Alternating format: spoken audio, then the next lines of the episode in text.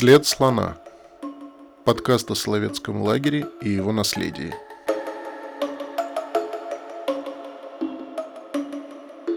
Тема нашего выпуска – политический режим на Соловках. Меня зовут Анастасия Резникова. Сегодня у нас в гостях историк Александр Юльевич Даниэль.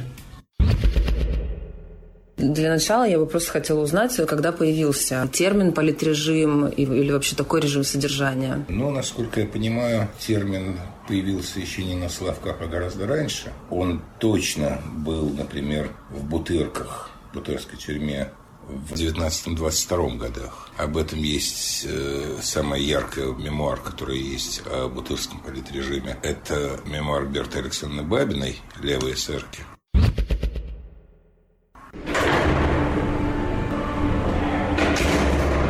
Социалистический корпус был заперт снаружи. Внутри же царило полное самоуправление. После бурных приветствий нас повели в клуб пить чай. Там был накрыт стол. Стояли огромные медные чайники с кипятком и маленькие, с настоящей заваркой. Были выставлены всевозможные явства, которыми по тем скудным годам товарищи располагали из тюремного пайка и личных передач. А в это время в одном из коридоров тюрьмы за столиком важно заседал совет старост, состоящий главным образом из членов ЦК правых эсеров. Не помню уже, почему именно таков был его состав. Впоследствии мы в насмешку прозвали их темным кабинетом. Перед ним лежал длинный список новоприбывших, и они распределяли всех по камерам. Мужу с женой полагалось отдельное, одиночкам общее. Распределение происходило на основе известной табели о рангах – то есть, соответственно, еще недавнему положению в своей партии. Коридорах социалистического корпуса существовал свой Арбат и свое Замоскворечье. Лучшие, более светлые, теплые камеры и другие, потемнее, потеснее. Элементы политрежима были в северных лагерях ВЧК, то есть в Пертаминске, Калмогорах и Архангельске для тех, кого советская власть соглашалась считать политическими заключенными. То есть для левых партий, для социалистических партий и анархистских объединений. А как э, вот политзаключенные собрали со всех лагерей в Апертаминска, Архангельский, Вахломогор и отправили на Славки? Да. То есть их решили просто собрать в одном месте? Но сначала их еще довольно долго стягивали со всего РСФСР в северные лагеря. А, а потом, да, переводили из э, этих трех лагерей ВЧК на Славки. А, но и новеньких, э, которых арестовывали и осуждали, уже отправляли на Славки. Собственно, э, всех этих меньшевиков, эсеров и анархистов их либо отправляли в ссылки, либо в политизолятор, либо на Славки. Раз уж мы заговорили об элементах политрежима, давайте тогда сейчас мы их перечислим. Первое и главное – это изоляция этой категории заключенных от всех других категорий заключенных. Это требование самих политзаключенных или это их э, хотела изолировать власть от остальных, знаете, э, от других? С уверенностью, конечно, сказать не могу, но такое ощущение, что это встречное пожелание. Это то, на чем совпадало администрация мест заключения и собственное желание этих э, значит, вот, людей. Это первое. Второе – это, и то же самое главное, это устройство жизни на ограниченной охраняемой территории, э, за пределы которой выходить можно было заключенным только в исключительных случаях. Прообраз позднейших гулаговских зон. Они не только изолированы от других заключенных, они еще к тому же и ограничены в передвижениях. В отличие от, например, других э, заключенных, в том числе и осужденных по политическим обвинениям КР, которые в Кремле содержались, э, но довольно свободно могли выходить из этого Кремля и передвигаться по острову. То есть КР, они не подпадали под статус политзаключенных? Идеологически они же тоже были... Э, они, по сути, были тоже людьми, осужденными по политическим обвинениям, но в эту категорию политических заключенных, признаваемую администрацией и снабженную специальным режимом, политрежимом, э, они не подпадали. КАЭРы, контрреволюционеры, осужденные по 58 и 66 статьям УК. По этим статьям проходили царские военные, гражданские чиновники, духовенство разных конфессий, люди интеллигентных профессий, бывшие студенты, дворяне, буржуазия, общественные деятели, члены несоциалистических партий, рабочие крестьяне, участвовавшие в массовых антибольшевистских выступлениях. Жили каэры вместе с уголовниками, широко использовались на тяжелых работах. Ежегодные амнистии на них, за редчайшими исключениями, не распространялись. То есть, по сути, политзаключенные – это, это меньшевики, эсеры, меньшевики, эсеры, анархисты. анархисты и ряд других партий социалистического направления, которые считались тоже политическими заключенными. То есть, в принципе, они еще совсем недавно были по одну сторону баррикад и теперь стали подвергаться да. репрессиям.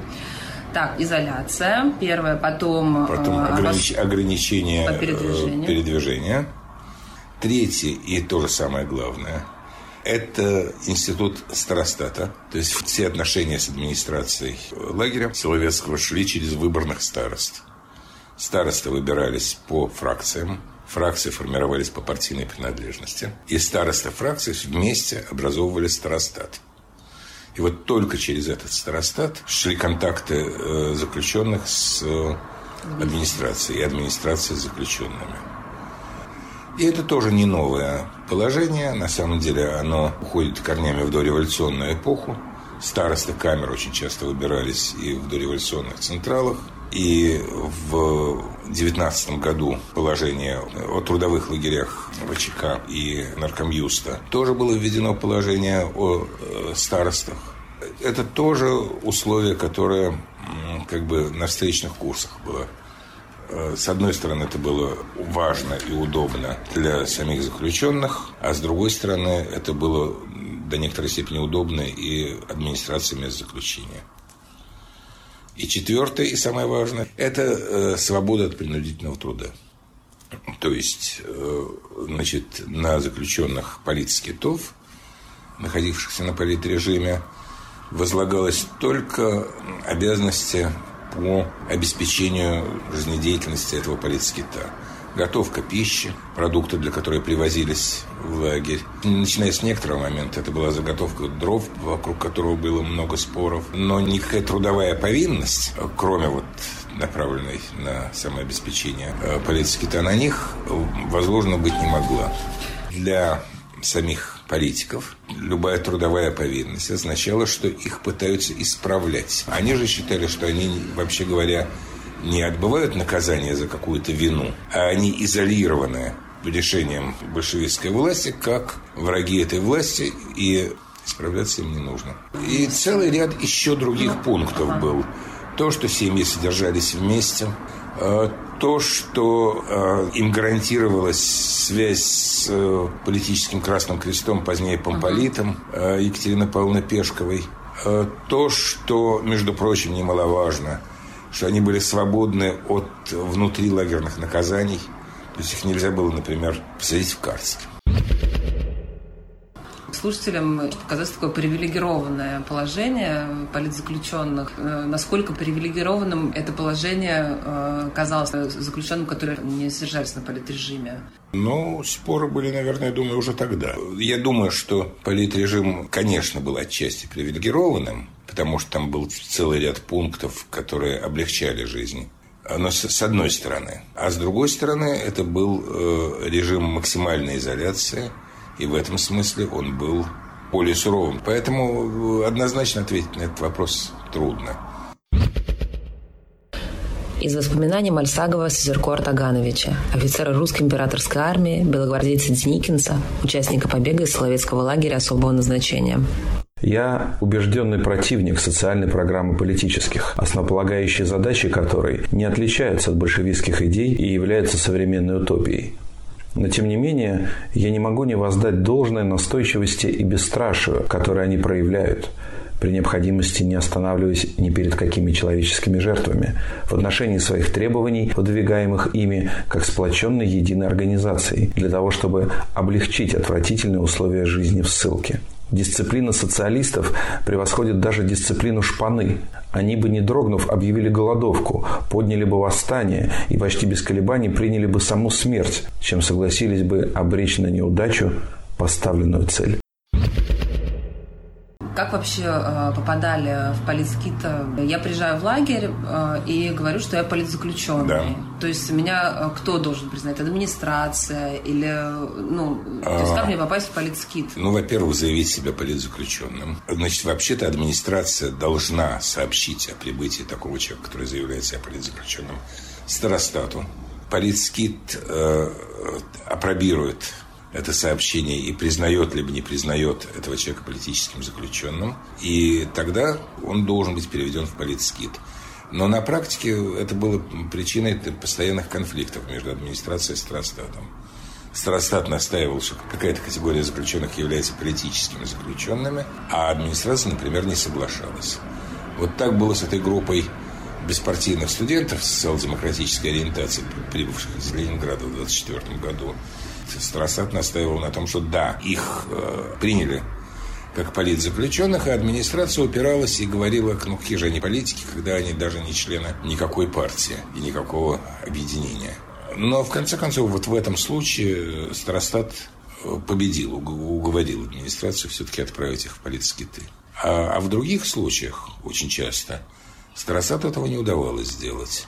Ну, например, когда в лагерь привозили осужденных за участие в Антоновском движении в э, Тамбове, в Тамбовской губернии, а, то, значит, Рассад тоже настаивал на том, что эти э, крестьяне, участники восстания, в общем-то, шедшего под социалистическими лозунгами, являются политическими заключенными, их надо отправлять в политскит.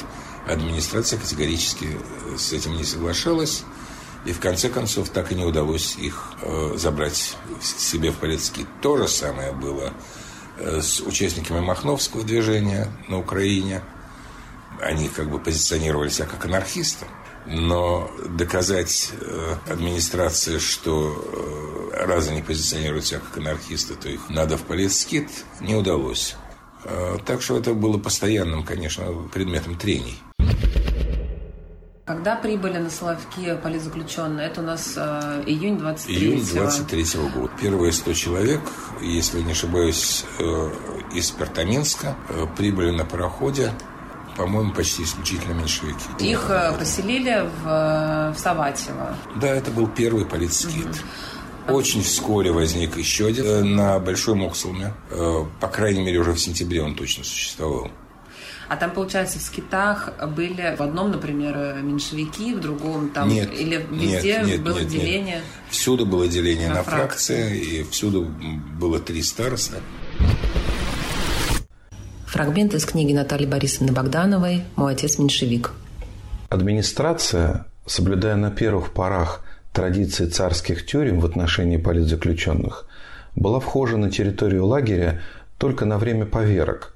Все остальное общение шло через старост, избираемых на фракционных собраниях. Заключенные образовали коммуны и подчинялись ими же выбранному режиму самоуправления и самообслуживания. Они сами готовили пищу из продуктов, привозимых из Кремля, с добавлением того, что посылал Красный Крест и родственники. Сами убирали, топили и прочее. В полуподвале главного корпуса оборудовали кухню, прачечную, мастерские. В церкви – клуб.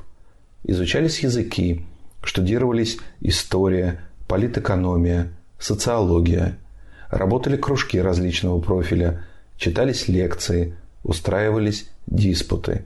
Библиотека, укомплектованная в основном книгами, присылаемыми Красным Крестом, содержала много классической и современной литературы. В переплеты некоторых присылаемых книг монтировался перепечатанный на папиросной бумаге социалистический вестник – с жадностью читавшийся заключенными. Выпускались заменявшие газету еженедельные фракционные журналы, и кроме них художественный общественно-политический журнал «Сполохи» со стихами, рассказами, статьями политического содержания. Проводились шахматные турниры. Иногда в клубе устраивались музыкальные вечера, театрализованные представления. Влюблялись, женились, разводились жили. Одним из основных требований политзаключенных э, было требование о переводе на материк. А почему именно оно было таким важным? Проблема была очень простая. Э, полгода в году Соловки изолированы от большой земли, изолированы от всего мира. Навигации нет, связи никакой нет, почты нет, э, ничего нет.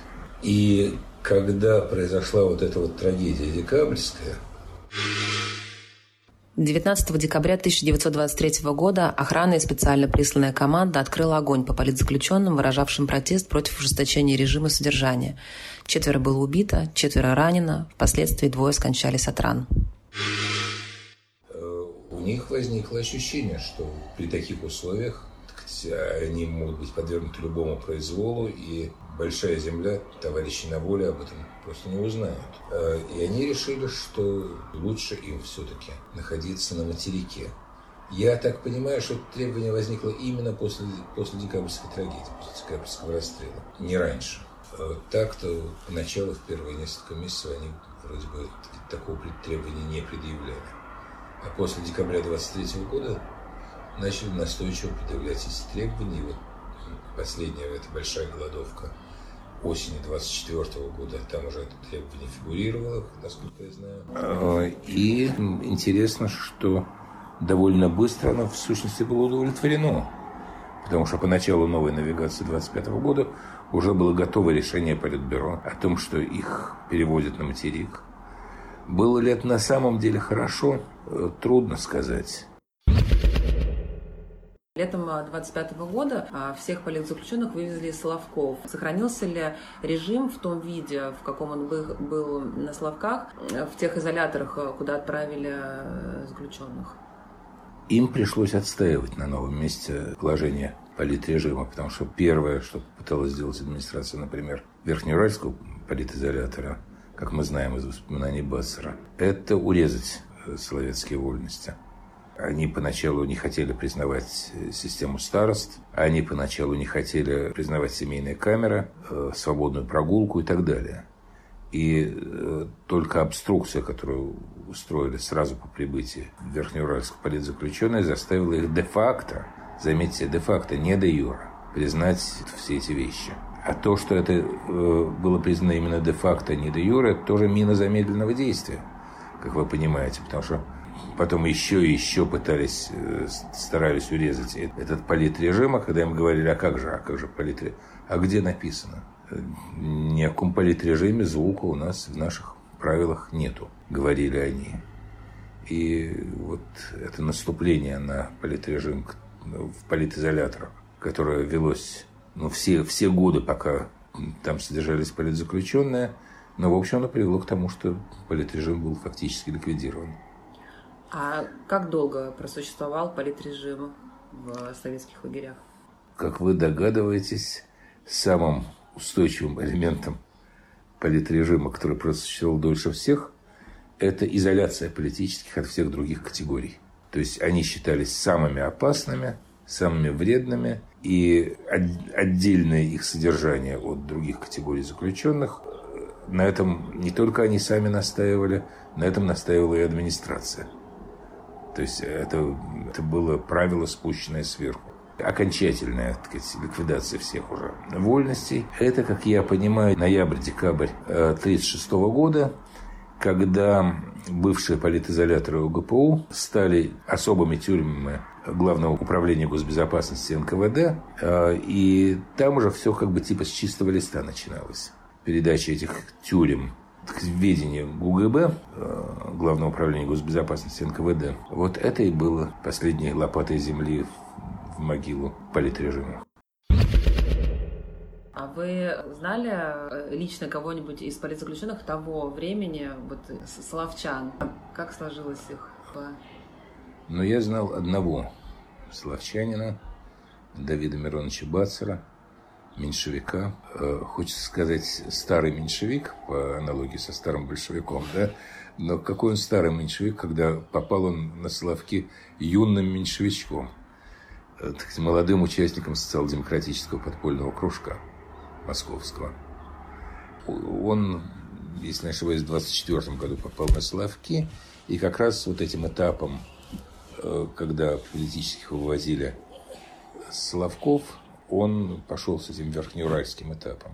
И надо сказать, что э, Давид Миронович, хотя он очень недолго пробыл на Славках, всего год, но для него это был какой-то, видимо, переломный опыт э, жизни, сформировавший его. И он всегда помнил о том, что он славчанин. Но ему лет 20 было, наверное, когда нет, меньше даже, лет 19, когда его привезли на Славки. Вот он потом всю жизнь, конечно, по лагерям, по тюрьмам, по политизоляторам, по ссылкам провел, но по моему общению с ним, у меня впечатление, что главным его опытом тюремно-лагерным был вот этот Соловецкий год, первый. И он еще, я с ним был знаком с середины 70-х годов, 76 -го года, и он тогда, как я понимаю, ощущал себя в значительной степени таким хранителем памяти о Славках. То есть он переписывался с еще живыми славчанами, он с ними контактировал, он хранил фотографии, он хранил письма. И не только, конечно, о Соловках, и о ссылке, и о политизоляторе, и о более поздних лагерях, но в первую очередь о Соловках. Из статьи Давида Мироновича Бацера «Социал-демократическое движение молодежи 1920-х годов». Политзаключенные социалисты не были, конечно, собранием ангелов, и крылышками их Господь Бог обделил. Это были люди разного возраста, разных характеров и темпераментов – со своими симпатиями и антипатиями.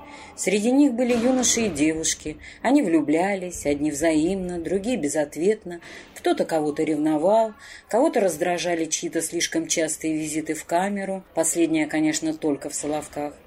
Были, наверное, обиды, размолвки. Не было одного – ссор, свары, склок. Оглядываясь назад, я могу сказать, что нигде больше я не встречал такой солидарности и сплоченности, какая у заключенных или сильных социалистов была нормой поведения. Стоило эсерке Алицкой, ожидавшей со дня на день освобождения, услышать в Ярославском политизоляторе возглас «Я, Николай Зелегер, объявляю голодовку», как она, не задумываясь ни на минуту, присоединилась к ней, зная только, что 13 лет тому назад с ней был на Соловках молодой одесский социал-демократ Коля Зелегер.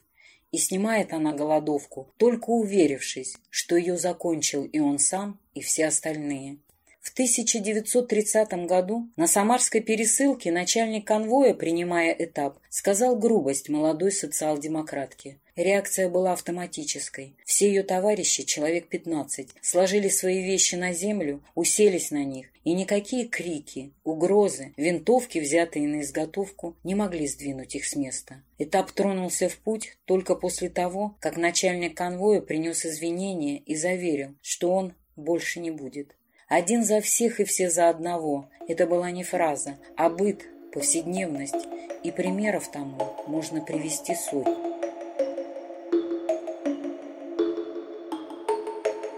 След слона.